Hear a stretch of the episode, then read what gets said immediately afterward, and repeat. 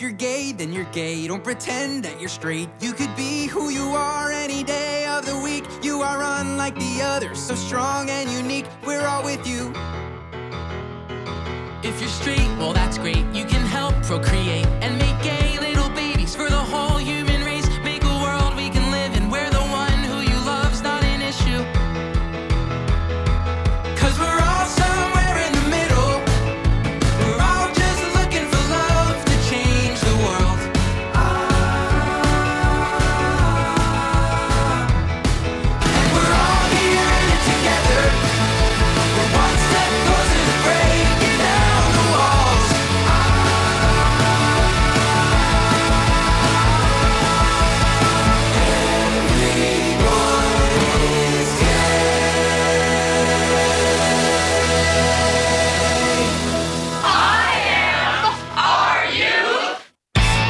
Thanks for tuning in, and welcome to IMRU Radio Magazine, the world's longest running lesbian, gay, bisexual, and transgender radio show, out front and out loud since 1974. I'm Michael Taylor Gray.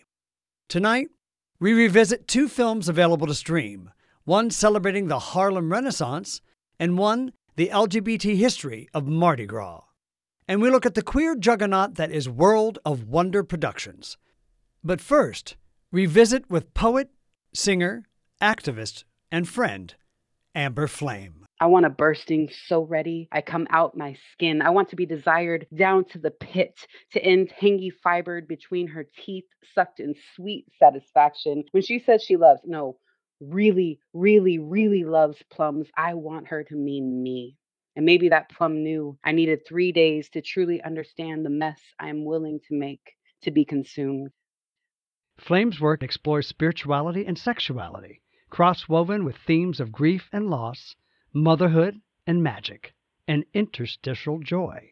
How do you identify within the LGBTQI plus community? I identify as a queer woman. I use lesbian sparingly. Queer fits the best, I think. Why are you an artist, a creative? It saved my life. It saved my sanity. It saved my sense of being. I found myself through words. My family is about words. My mother had a doctorate in philosophy of language, so we literally grew up questioning how words work between two people and what it means to say something and be understood by somebody else. Then I started working and teaching. I've done a writing workshop with incarcerated women for over 12 years now. There is healing power in sharing stories. Giving yourself permission to hear and witness other people's stories gives yourself permission to see yourself within other people's stories. And that's where compassion begins, knowing that you're not alone. Tell me about that first day for incarcerated women using the power of poetry to help them express themselves. There's a police officer in Seattle, Washington named Kim Bogucki who went in and asked this really kind of random question. If there was something someone could have said or done to change the path that led you to prison, what would it have been? And one of the women at Washington Correction Center for Women in Gig Harbor prayed on this question and asked the women around her to start writing their answers and handed the stack of answers to Kim. We got introduced through a mutual friend. She was looking for a writing workshop facilitator to go in and help these women kind of go deeper because she knew there was something there. I built a workshop based around their initial answers to help them go deeper into the questions. It's been life changing. Over 3,000 answers. We did youth workshops. We've gone to California women's prisons, to men's prisons in Alabama, all over the world, really. There's a documentary about it. Incarceration is such a drastic and horrific thing and has such horrible impacts on the individual. The juxtaposition of that and the healing process through storytelling being witnessed is clear, even more clear. It's unavoidably explicit. So many of them, the first thing they say is, Nobody's ever asked me something like that before. We're not asking about the crime. We're not asking about what you did. We're not asking what you want to do even in the future yet. We come back around to that after saying, Where could somebody have intervened? And that just elucidates how much we have responsibility to our fellow humans, how much trauma and damage we cause each other on a daily basis through our own hurts and our own insecurities and our own lack of healing. So, what happens if we all commit to self healing so that we can commit to mutual, community, worldwide healing? Every time somebody is angry or mean, it's very clear to me that there's just so much hurt under it. You can't ignore that. You can't ignore humanity if somebody shares their story like that. As a queer black woman, how do you see where we are in terms of progress? I think we have a long way to go. I go back to the hope that I have. I have so much more hope for the youth. They're such light bringers. And, you know, I have two sort of stepdaughters that are now 21 and 22. There's this freedom that youth are allowing themselves, and not just allowing, but expecting. They're not struggling with the same things that even my generation is struggling with. Is that okay? Is that right? Is that wrong? There's a looseness coming there, but we have a lot of really hurt people that have chosen to be awful. And they're often moneyed, white men in power. I think about karma a lot. I think our nation has a karmic past that it would like to forget about, and we're not going to be allowed to forget. We're living in a time that is going to end up in the history books. What the pandemic has brought about is an acute attention on the issues. You cannot ignore them because you have nothing else to do. We saw that in the protests this summer. I call it the summer of killings because there's been a summer of killings for about 10 years now. And what that means to me is not that there's suddenly black people dying in the streets at the hands of police, but there's suddenly a black person dying at the hands of police in the streets that gets the attention of everybody. This is happening year round for us, but every summer there's one that just gets everybody's attention. And it starts this whole thing of like, I can't believe. And, and now it's to the point where people can't say they can't believe. Now they can believe it because it happens over and over again. And so now they have to decide whether they're going to do something about it or they're not. And if you sit complacent, you can't call yourself a good person. And people are really struggling with that identity too. What does it mean to be a good person? Can you be a good passive person? And I don't believe you can. And I think that that pressure point is super necessary and super painful. Change is not easy. Giving up privilege, giving up any kind of sense of security, especially if you grew up not having any and you kind of claimed a corner of your own. It's hard to say, you know what, I'm going to sacrifice this for the greater good. We see it with masks. The people who are staying home and masking up and acting with such care around COVID, there's a growing resentment for all the people who are not. We have a really hard time choosing for the greater good as individuals, and we're encouraged to be individualistic. And all of this leads to a really toxic stew that shouldn't surprise anybody because really it's a sediment of slavery, of the indigenous slaughter, of the becoming white that happened. You know, you talk about when the Irish and the Greek and the Italians started immigrating, and they were not white people when they first came here to the United States. They were not claiming of power. This assumption of power and how to get closer to it has given us this real thick residue at the bottom of our melting pot, our mixing pot, whatever you want to call it. And now it's all stirred up and it's murky and it's dark and it feels hopeless, but sometimes you got to boil the toxins out. There's a sense that moving away from blackness is how to succeed. And that's all over the world. Many, many of my friends are talking about do we get out of this country? Where do we go? Where can we be safe? Where can our families be safe? And it's brought up this really in depth look at ultimately it is unsafe to be black in this world. And the darker you are, the more unsafe your body is everywhere. Places where there's so many brown people, you're surrounded by brown people, the leaders are brown, the teachers are brown. Those are safer places. You're not going to be targeted simply based on the brownness of your skin. You saw it when COVID hit, but in China, they were forcing out African immigrants. In France, they forced out African immigrants. There's not a place to be safe and black in this world that doesn't need deeper examination and healing work. When somebody sees a Black Lives Matter sign or somebody says Black Lives Matter, if somebody were to come up to you and go, what, White Lives Matter too, Amber Flame, how do you respond to that? I can't even fathom. I would say everything in our society has validated that statement that white lives matter. The reason why we cry Black Lives Matter is because it's too easy to forget how often they don't. You are not at risk. If nobody ever says white lives matter, white lives do not face any kind of increased danger. However, black lives, whether we cry Black Lives Matter or not, are constantly being endangered. I'm just trying to get free. I'm just trying to raise my daughter to be free in herself there's a lot of fear of the closed door of my own house isn't a safe place. We need empathy now more than ever. We need to forge connections now more than ever. What can you do to make those things happen? I foster kindness. I practice consideration. I create not just to express myself, but in a way that is purposefully, intentionally meant to be accessible to others so that they can find themselves in the story. What are the positive aspects of being a church kid that help give you strength? People who have true faith have true hope. And it doesn't have to be in God. You know, the greatest humanitarians are ones who have true faith that ultimately human beings want to be good. I'm pretty pessimistic. so I think going back to the rule of love thy neighbor as thyself, honor your mother and father. Don't cheat, don't lie, don't steal, don't murder. Those are social agreements. And that's the best thing that comes from the church is a sense of social agreement. We're all agreeing to some basic principles here that help alleviate the greed, the fear that comes from trying to survive in a capitalist society. What do you think about the expanding letter spectrum that we have going within our community? What does that mean to you? I think it's people really trying to find themselves and identify with a group where they feel like they belong. And I love the idea that it's so expansive and so inclusive that it's no longer necessary. My best friend talks about queer culture being something that could be could be like half lesbian on your mom's side kind of thing, where it's sort of this culture that's beyond sexuality. It's about like how you see yourself. If I say I'm black and I'm queer, then that denotes something very specific about my culture and not necessarily about who I love the youngins have it. They're not struggling here.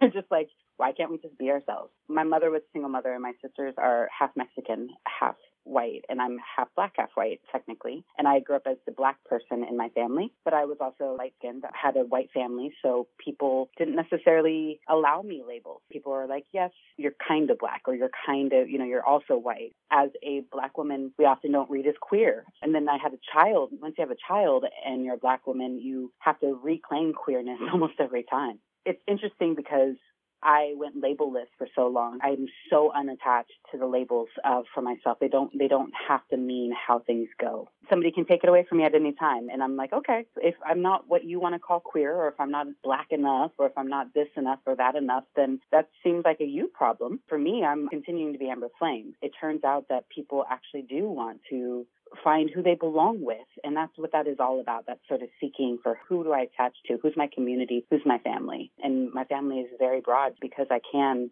see myself in relationship to so many other people. She's also part of the last of the Red Hot Mamas and the music group Bitches Gotta Eat. Change is gonna come, uh-huh. Change is gonna come one day. One of these days, and it won't be long. Change is gonna come one day. Change is gonna come, uh-huh. Change is gonna come one day.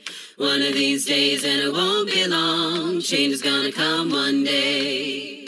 My old heart done had enough. Loving you's been way too tough. Knew all along that you didn't care. Ain't no need for me to be here. It ain't no use. Oh yeah. Taking this abuse. Oh yeah. You never. Get. Oh yeah. Change is gonna come, uh-huh. Change is gonna come one day. Change is gonna Change is gonna uh-huh. come, uh-huh. Serve the change, serve the change. Change is gonna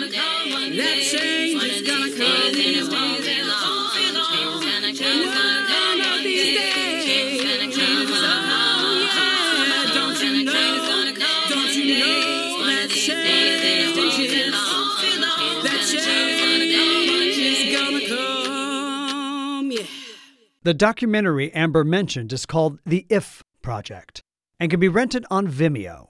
Links to more of her poetry and music are found at theamberflame.com. Next, since it's been a rough week in America, we defrag your mental drive with 90 seconds of fun. The IMRU Comedy Corner with the song stylings of our executive producer, Steve Pride, and the comedy sketchiness of the Nellie Olesons. Come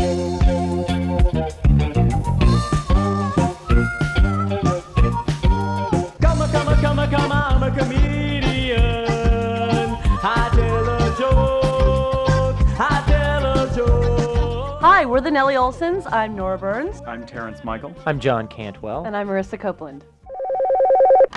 If you're looking for a codependent lesbian relationship with a needy woman, call me. I'm waiting.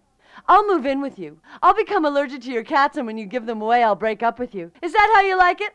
Oh, me. I'll wear your clothes. We'll go get counseling together and adopt a Nicaraguan crack baby, and then I'll sleep with all your friends. Is that how you like it? Oh, me. Oh, Mama, you're so good to me. I'll stalk you till you take out a restraining order on me. Is that how you like it? Oh, call me. I've got some hot, steamy issues for you. We'll process everything. I'll make your life hell. Call me. Oh, yeah. Hey, everybody, it's Boy Shecky. Wow, what an attractive crowd. Everyone here is so good looking. I mean it. Everyone's so good. Whoa, thank you, sir, for breaking the monotony. Excuse me, is this your wife? Hey, baby doll, want to carry my child? Just to the corner. It can take the bus from there. I've got an American flag tattooed on my chest. Flagpole's a little further down. Wah, Seriously, dog face, you wanna play doctor? You can be the receptionist. Wait, don't leave, I got a million of them. Fun fact this was the original version of that song, although Boy George made some changes in a later version. You know what I'm saying? Don't go away. We'll be right back after this quick break. James Baldwin, acclaimed African American writer, coming up now on the Rainbow Minute. James Baldwin was born in Harlem in 1924. Coming of age in the 1940s, he felt tormented by a society that devalued what he was, black and gay. To escape his pain, he moved to Paris. There, he became a writer, the likes of which have never been seen. Through his formal essays, fiction, drama, and poetry, Baldwin not only legitimized homosexual desire, but shone a light on the inhumanity of racist thought. Over 40 years, he published 22 books. His counterculture writings often brought him under attack, even by fellow African Americans, yet he remained a voice for the oppressed. His death in 1987 made front page news around the world because, while most of his writings predated the civil rights and gay liberation movements, Baldwin's pen certainly figured into the equation. The Rainbow Minute is produced by Judd Proctor and Brian Burns and recorded in the studios of WRIR in Richmond, Virginia, and read by volunteers like me, Viola Baskerville. Yes, it's true. You could have more friends, a better job, more money, and enjoy the kind of life you've always dreamed about. Homosexuals in America are better educated, travel more, and enjoy a higher standard of living than their straight counterparts. If you've ever sat alone watching television on a Saturday night or felt like your life was going nowhere, maybe homosexuality is right for you.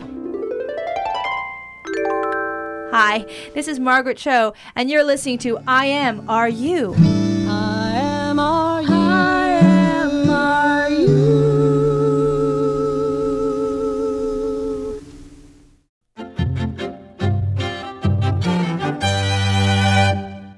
Welcome back. I'm Michael Taylor Gray, and you are listening to IMRU Radio. A great movie to stream to celebrate Black History Month is indirectly about the Harlem Renaissance and is called Brother to Brother.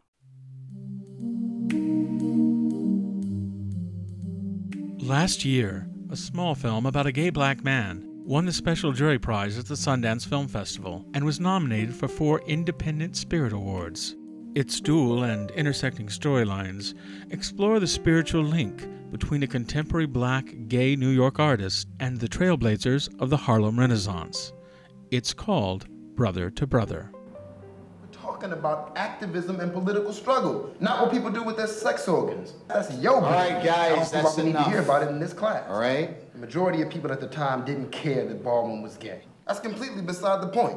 It's not when you consider the contribution of ideas he made while being silenced. I mean, what else did he have to say? We don't know. We need to be talking about why black people were getting lynched every day across this country. This class is about black political struggle. And what I'm saying has nothing to do with that? Hi, I'm Rodney Evans, and I'm a filmmaker and the director of the film Brother to Brother. I was just coming to get some books out of the basement. I told you not to step foot anywhere near this house. But I need them for school. Anything you left in this house does not exist. Now get out of my sight. Brother to Brother is about a friendship that forms between an elderly black gay writer from the Harlem Renaissance named Bruce Nugent and a young black teenager that's been kicked out of his house for being gay. And it's really about the transformative effect on these two characters and the ways in which they uh, change each other, the ways in which they emotionally affect each other. And it's really about how Bruce, the elderly character's memories of the Harlem Renaissance, affect this character of Perry who is having a pretty hard time trying to find his place in the world. Well, how'd someone like you end up sleeping in a shelter? Someone like me? Yeah. I mean, you know, a respected, published writer of the Harlem Renaissance. Slept in hallways and rooftops then. Why would things change now? Respected? If he wrote about being gay in that time, respect was the last thing he was going to get. There are huge reasons why the Harlem Renaissance is important. I think the film is really zeroing in on this younger generation within the Renaissance that was very rebellious and bold and confrontational. And I think the overall ideology in the black community at that time was that black art really needed to uplift the race. And it was about this kind of social propaganda. And you really had to kind of have positive portrayals in your art to sort of prove to white people that you were worthy of their respect. And this generation, which included Bruce and Zora Neale Hurston and Langston Hughes and Wallace Thurman, really took a stand and said, you know, there are other aspects of our lives that we're interested in depicting in art. And some of it is positive and some of it is very gritty and realistic and deals with the experiences that we have every day. So you have Bruce dealing with homosexuality in the first piece of black gay fiction called Smoke Lilies and Jade. You have Wallace Thurman dealing with prostitution in a story called Cordelia the Crude. You have Zora Neale Hurston kind of weaving all sorts of like Southern folklore into her stories, which never really been done before, writing in a Southern dialect. You have Langston dealing with class issues. And so I think it's important because they were the real boundary pushers, the first people to talk about things that were considered taboo. Brother to Brother is not perfect. Simple math confounds the principal plot device. The real Bruce Nugent died in 1987 and would have been nearly 100 today. But despite this leap of logic and the occasional tendency to preach, the film is a wonderful look at the issues of masculine identity within the black community, how many prejudices are inextricably bound together, and the importance of our history. The black and white scenes set in the 1920s are especially poignant. We need to show things that other magazines won't. If not, then why bother? We're ready to get low down and nasty. There you go. Always want to go mucking around in the gutter. And wait a minute, he has a point. Bruce and I were thinking that there are two types of people that upstanding Negroes want no part of queers and whores, the types that we're the most fond of. And we'd like to give them a little token of our appreciation. Heads, Wally, you get the streetwalker. Tails, the homosexual. The stories of black gay figures in history just haven't been told. Filmmaker Rodney Evans. A, I think people just don't know those stories. I think they've been so kind of swept under the rug. And I think within the black community throughout history, it's sort of been seen as the kind of the secret that dare not speak its name. You know, it's sort of like the airing of the dirty laundry if you talk about it. But I think that there have been gay people within the fabric of black life forever. And it's just a willingness to kind of acknowledge it and talk about it. And I think a certain kind of closed mindedness to a dialogue about it has had really catastrophic effects. And I think it continues to. So I think the more that films like this have a chance to come out and spark a dialogue, the more beneficial it'll be to the black community. This is not a film that has or will make anyone rich. But for Evans, there's reward enough in audience feedback. People are incredibly appreciative and just give really heartfelt thanks and are just so profoundly moved and I think changed by the film that it's kind of amazing to witness. I mean, I think that's kind of why we do what we do as filmmakers, but I think throughout the process you sort of get so immersed in the minutia of making something that you forget the big picture and how it does have this kind of effect on people. It's especially appreciated within the gay community. A lot of black gay men and women have come up to me and, and I think there is such a hunger within that community for a film like this where they really felt like their experiences were being represented accurately and just to kind of have their lives reflected back at them from the screen i think is a very new experience for them. And and um, so they just seem really really deeply grateful for it. And i think on some level that that kind of feeds me as an artist and gives me the strength and the endurance to continue making work this has been a conversation with filmmaker Rodney Evans. Brother to Brother is a very special film. This is Steve Pride. Thanks for listening. Rivers I have seen, rivers I have known, ancient than the world, older than the blood I've known rivers. Brother to Brother can be purchased at Wolfe Video, W O L F E Video, or rented to stream on YouTube. Next up, A film that celebrates the queer history of Mardi Gras is Sons of Tennessee Williams.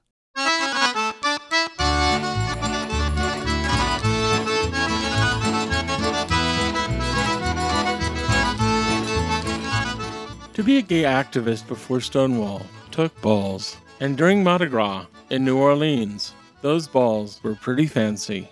My name is Tim Wolff, and I'm director of the Sons of Tennessee Williams. My name is Albert Carey, and I'm one of the subjects in the Sons of Tennessee Williams. What's the film about? I like to say that the film is about the first public gay culture in the U.S. because that's almost one of the most groundbreaking aspects to the story. People lived in seclusion. The Mattachine Society was operating under drawn shades and fear of being identified.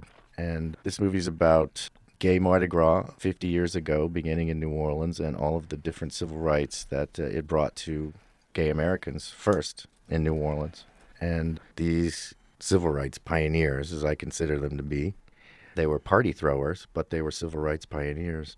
I started in 1970, is when my first year in the club after a disastrous love affair, I needed new friends, and I was told to come to this party, and I met members of the Krewe of Armeinius, and they invited me to join, and I did. I'm an architect, and the guy who was putting on the ball at the time says, "Oh, good, you're an architect. You can do the sets for the ball." What was it like to be a gay man back then? I had been out a few years earlier than that. I'm from actually come of age of the 60s and the bars were always in danger of being raided, always. And police would send cute undercover cops into the bars in the hopes of entrapping young men to take them home.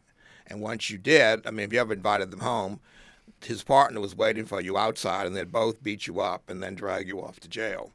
And then, worst of all, the next day, your name would be in the paper in a column that the Times Picayune published every day called Attempted Crimes Against Nature. So that was very scary because that would mean you would lose everything. If your name was in that column, you could kiss your job and your family goodbye. And I mean, everybody in New Orleans read that column. So it was very scary. I was lucky enough never to be entrapped like that. I came close at times. It was just a scary time for us. I was in raids, but somehow I never got dragged off to jail as so many other people were. The film mentions that in those days it was important for a bar to have a mixture of gay men and lesbians. That's really how we broke down the dancing barriers. The lesbians and the gay men would all go out on the floor and dance together, and they really couldn't tell who was dancing with whom. That was the days when, you know, the things like the frug and all became popular, where you didn't dance with partners, you just stood there and started and jumped around. So as long as there were girls on the dance floor, the police couldn't arrest you. One of the great things about the balls was if you weren't in it, you were in a tuxedo and you had a date. And after the ball, you could dance with your date. You could dance to Johnny Mathis singing Chances Are or something very romantic. So people stayed after the ball just really to dance because we had no other outlet for dancing in the city of New Orleans without going to jail. Did the police ever raid the balls? the very first one that went public was raided, and everybody was hauled off to jail. And um, one of the owners of one of the gay bars, a Miss Dixie, got everybody out of jail. She took all her money out of her safe and got people out of jail. But 96 people were arrested in that raid, and their names were all in the paper. So that's when gay people had to decide how do you keep from being raided? The answer was you do what straight Mardi Gras clubs do. You get a charter from the state of Louisiana as a bona fide Mardi Gras organization. And then with the charters, we were free of police harassment because now we were a legal organization that could not be raided. Unless, of course, you broke some law like some sort of sexual thing going, which none of the balls ever had anything like that. It was strictly costuming and fun. But that's how we got around all of that. And eventually, we went from having halls that held 300 people that were frankly owned by African American labor unions. They were the only ones who would rent us. And then as it became more popular, we expanded. And eventually, like Tim says, we had several thousand people attending these things, which means there were a lot of straight people coming to the balls. So that's what broke the barriers, having huge numbers of people coming to see the balls. The first crew was called the Krewe of Yuga. It was founded in 1959. They called it the Krewe of Yuga so that the initials would be KY. This was just a group of uptown gentlemen that decided to copy the format and traditions of a carnival ball. The idea of electing a queen. And they existed pretty much in, in private homes until the 1962 ball, where they had the nerve to go out and, and rent a, basically a daycare center at night to put on their drag ball, and that was the one that was raided. But they didn't have a chart or anything. It was just a group of people who went out and rented a hall. Albert, what do you think of today's gay community? They don't understand what we went through, but they benefit from it. And I'm glad to see that. I'm glad to see the young people of today living a free life, children coming out earlier and recognizing that they have things to offer and not be afraid all the time, not have people bash them just because they're gay. They stand up more, I think. I think they're brave, the young people today. But I think they got that way because of other people who went before them. But I never thought we would see adoption and marriage. I never thought we'd see marriage, and that's really thrilling. This has been a conversation with documentarian Tim Wolff and from the Krewe of Armeinius, Albert Carey. The Sons of Tennessee Williams is a first run features release. I'm Steve Pride. Thanks for listening.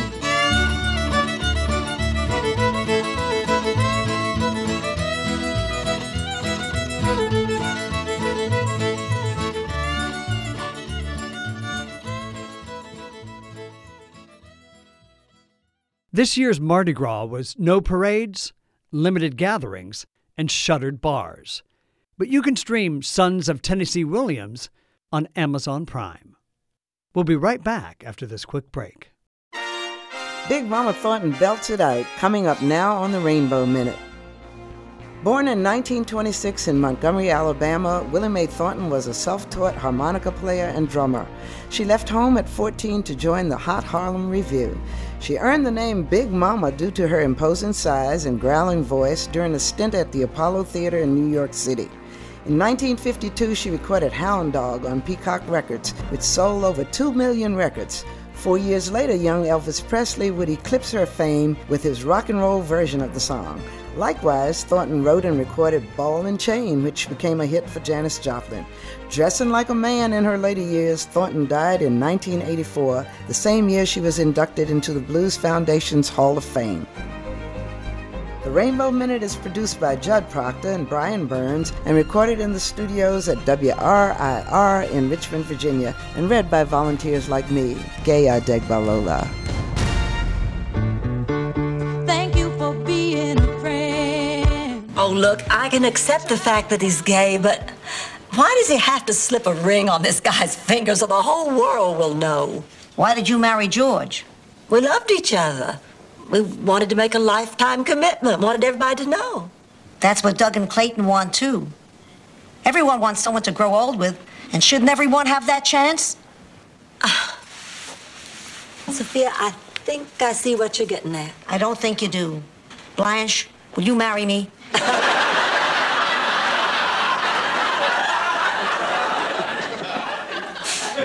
Thank you, Sophia. I need to go talk to them. Fine, but I'll need an answer. I'm not going to wait for you forever. Thank you for being a friend.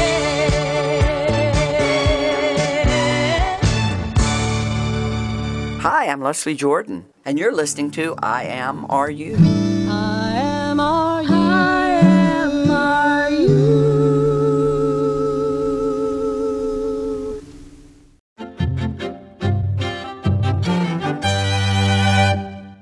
Welcome back. I'm Michael Taylor Gray. World of Wonder Productions is behind everything from Million Dollar Listing to RuPaul's Drag Race. If you've ever wondered how it all began, Shantay, you stay and find out.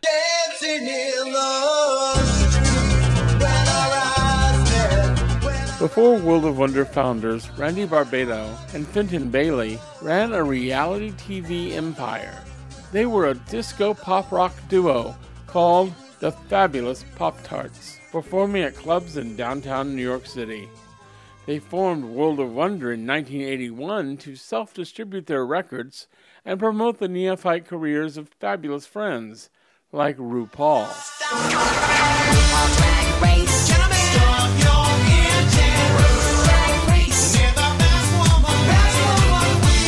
I'm Randy Barbato. I'm Fenton Bailey. Randy and I met in East Village in the 80s, and we went to a club called the Pyramid, and we saw these amazing drag shows.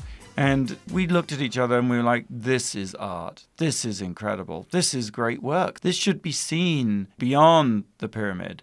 The idea that drag is men in dresses, or the idea that drag, to use politically correct terminology, is transphobic fancy dress, is complete nonsense. It is the ultimate creative act of taking the canvas of your body and inventing something rich and strange, not necessarily with a lot of money, but using the power of imagination, because that's what it is. And we've always felt there's a singular profundity in that expression, you know, you're born naked and the rest is drag. We're all in a kind of uniform, and that uniform is, like it or not, a kind of chosen presentation or image. It's all drag. And by drag, I mean true creativity, real imaginative work that is, it is significant.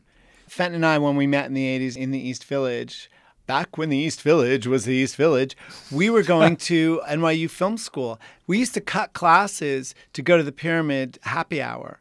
And truly, we quit film school and enrolled at the pyramid. It really was the turning point for us. And it has been to this day. I mean, so many of the people that we met there now, we're still friendly with. They continue to inspire us.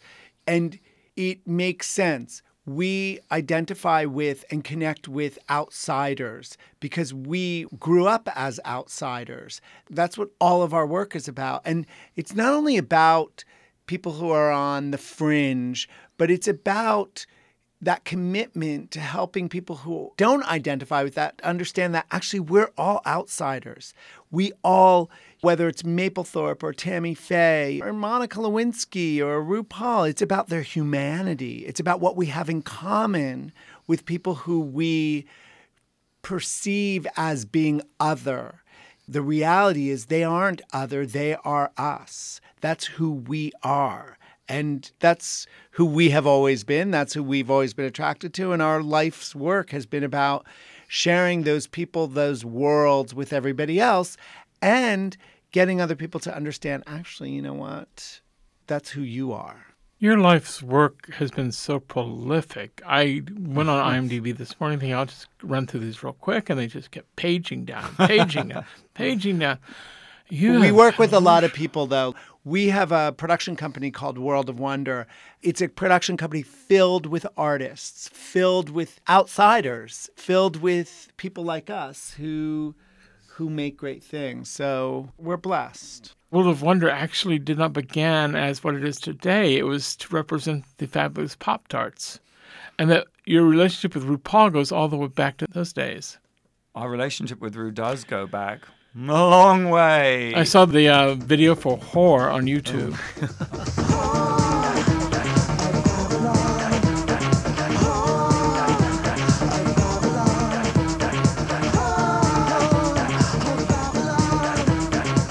That was from the Christmas special. Yeah, the Christmas special we did for Channel 4, where the meatpacking district was still then the meatpacking district.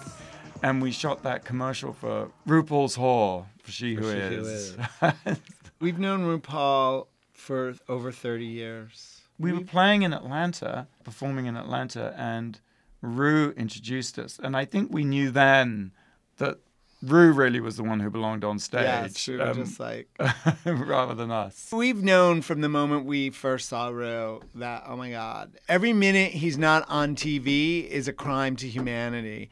He was fully realized. He was. He was fully realized 30 years ago. He was saying, everybody say love, you're born naked and the rest is drag. Then he was complete. And we could have these kinds of conversations we had with him then. He was spiritual, he had a vision, he had a list of the things he wanted to accomplish in his life. Don't you remember when we saw him in Atlanta and he was wheat posting Yes. posters that said RuPaul is everything? It was like, oh my God. Oh my God, yes. Randy and I just looked at each other and was like, that mother's a star. We really did feel that he was a star, and it was just a question of the rest of the world catching up. And ultimately, we think it's a really good thing because we are in an age when, with the rise of Donald Trump, with the refugee crisis, with terrorism, we need to keep open hearts and open minds. There's a lot of messaging out there to close down and to shut people out, but that is not the way forward. And I just think that someone like Ru and the hundred plus drag queens now that have been on Drag Race, you know, Uh-huh. they really help us to open our hearts and open our minds. And the work of Robert Mapplethorpe and, you know, the incredible artistry of Big Freedia and even, you know, Frederick and Ryan from Yeah. Million Dollar Listings. The great thing is these are all characters who live their life out loud. You don't have to be gay, but who just without apology, without shame, have the courage to be themselves and not let other people's ideas silence them or not edit themselves to accommodate themselves to this false idea of normality. Because, as Randy said, normality doesn't exist. We're all ultimately a minority of one. So everyone's a little bit gay. When people start talking down on reality television, it always makes you think that's not one thing. There are several kinds of reality television. There's several levels of quality and integrity. And really, ultimately, all of it reality scripted, unscripted, competition elimination, whatever you want to call it it's really all storytelling. We don't like to trash other TV, but I do think our stuff is stuff we're attracted to.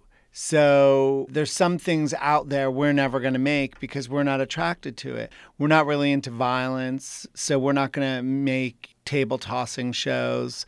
We and the people who we work with just work on stuff we're passionate about. So there's some stuff out there that I don't particularly like, and I know we're never going to be doing that stuff because we're not passionate about it. Life's too short.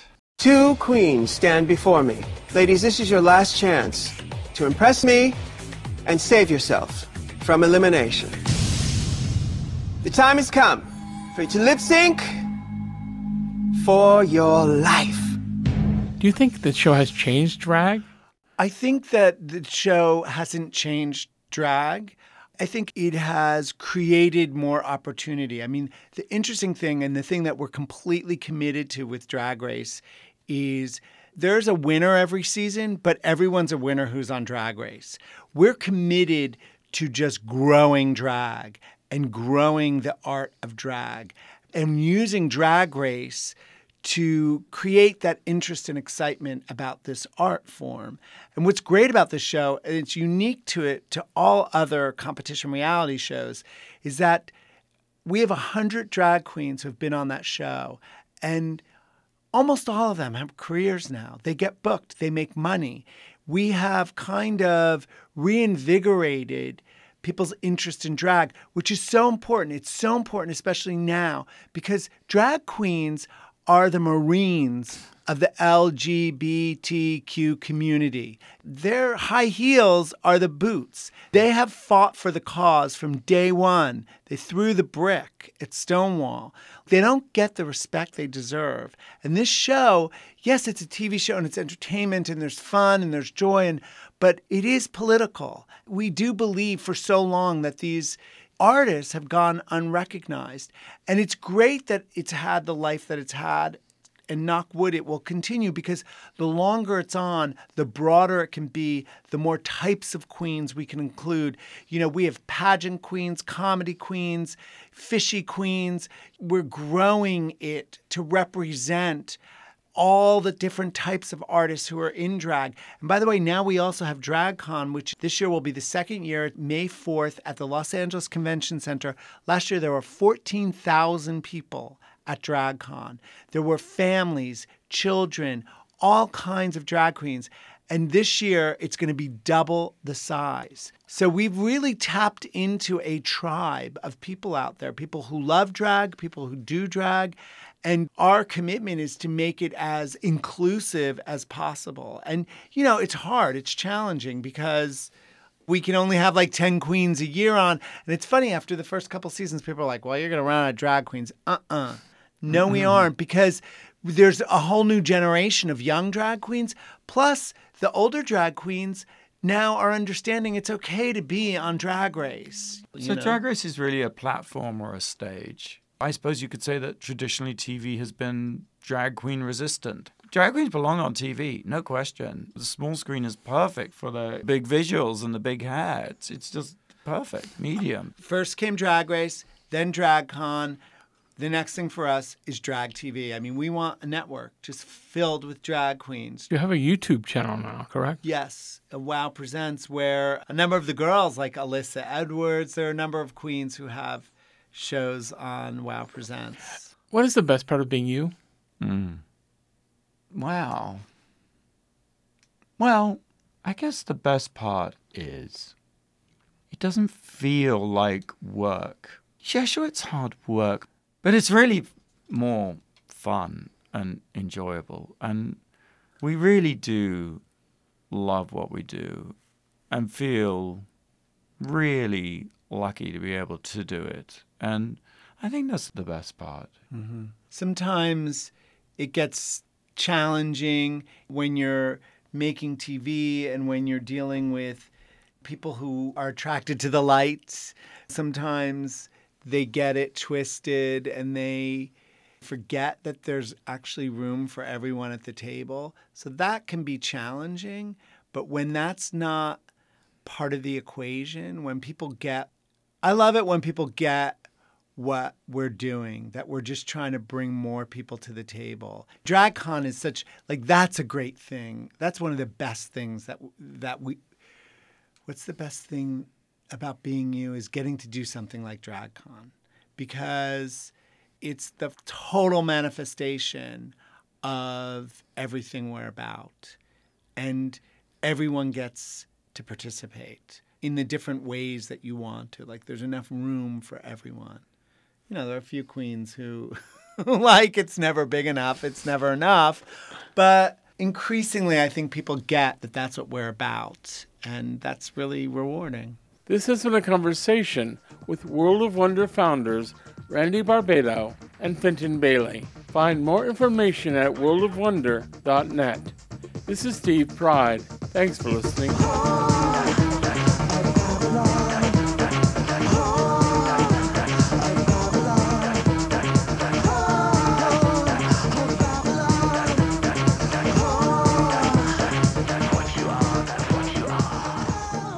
More info on World of Wonder Productions can be found at worldofwonder.com.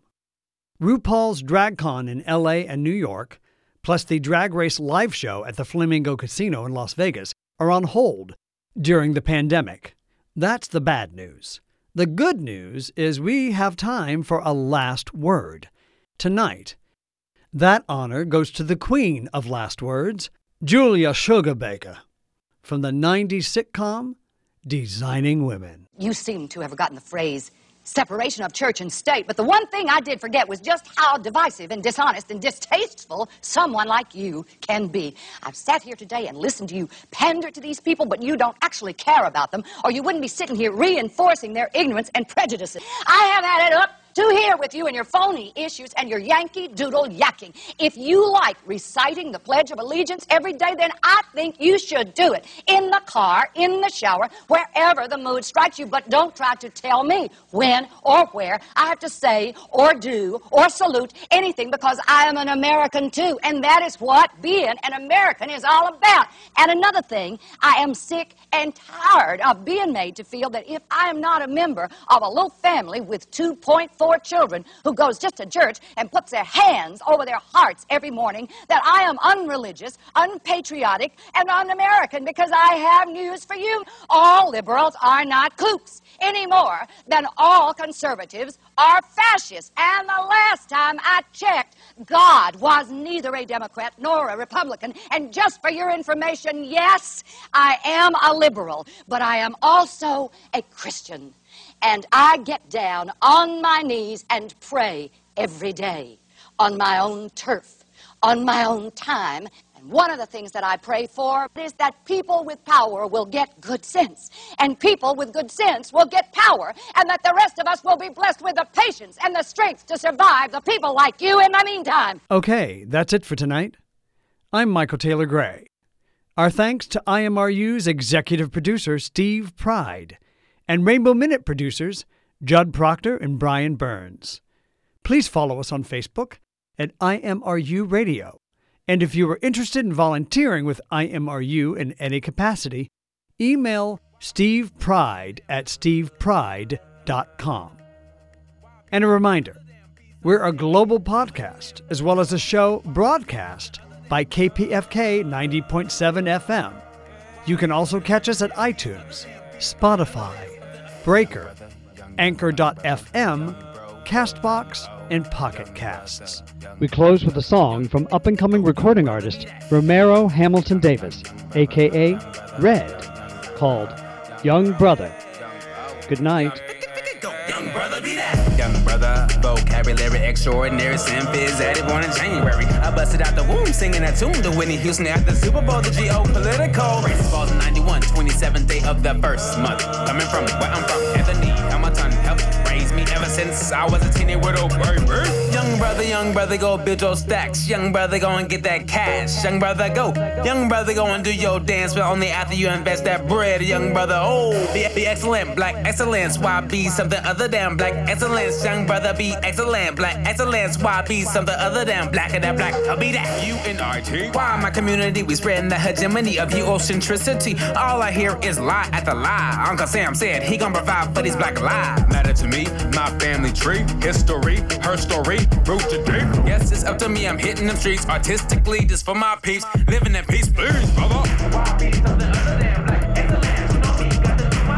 Resources full like my ancestor did. My distant blood straight from the motherland. Please, bro, young prince, love that future day. We can say we got black rib blood. Two morning come, you born to run. I'm in the funds for the next black generation.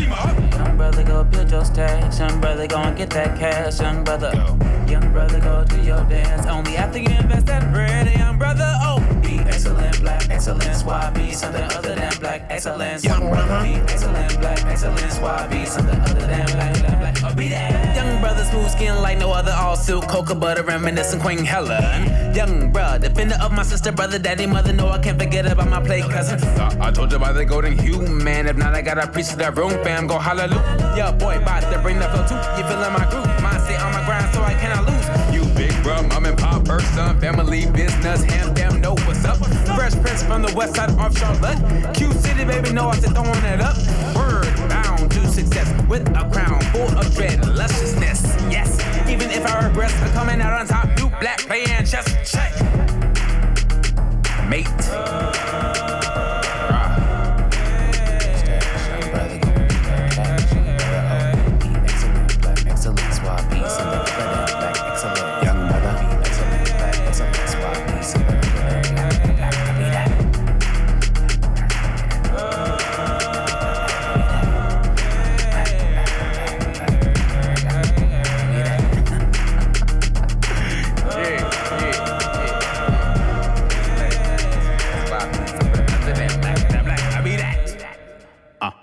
Well, uh huh.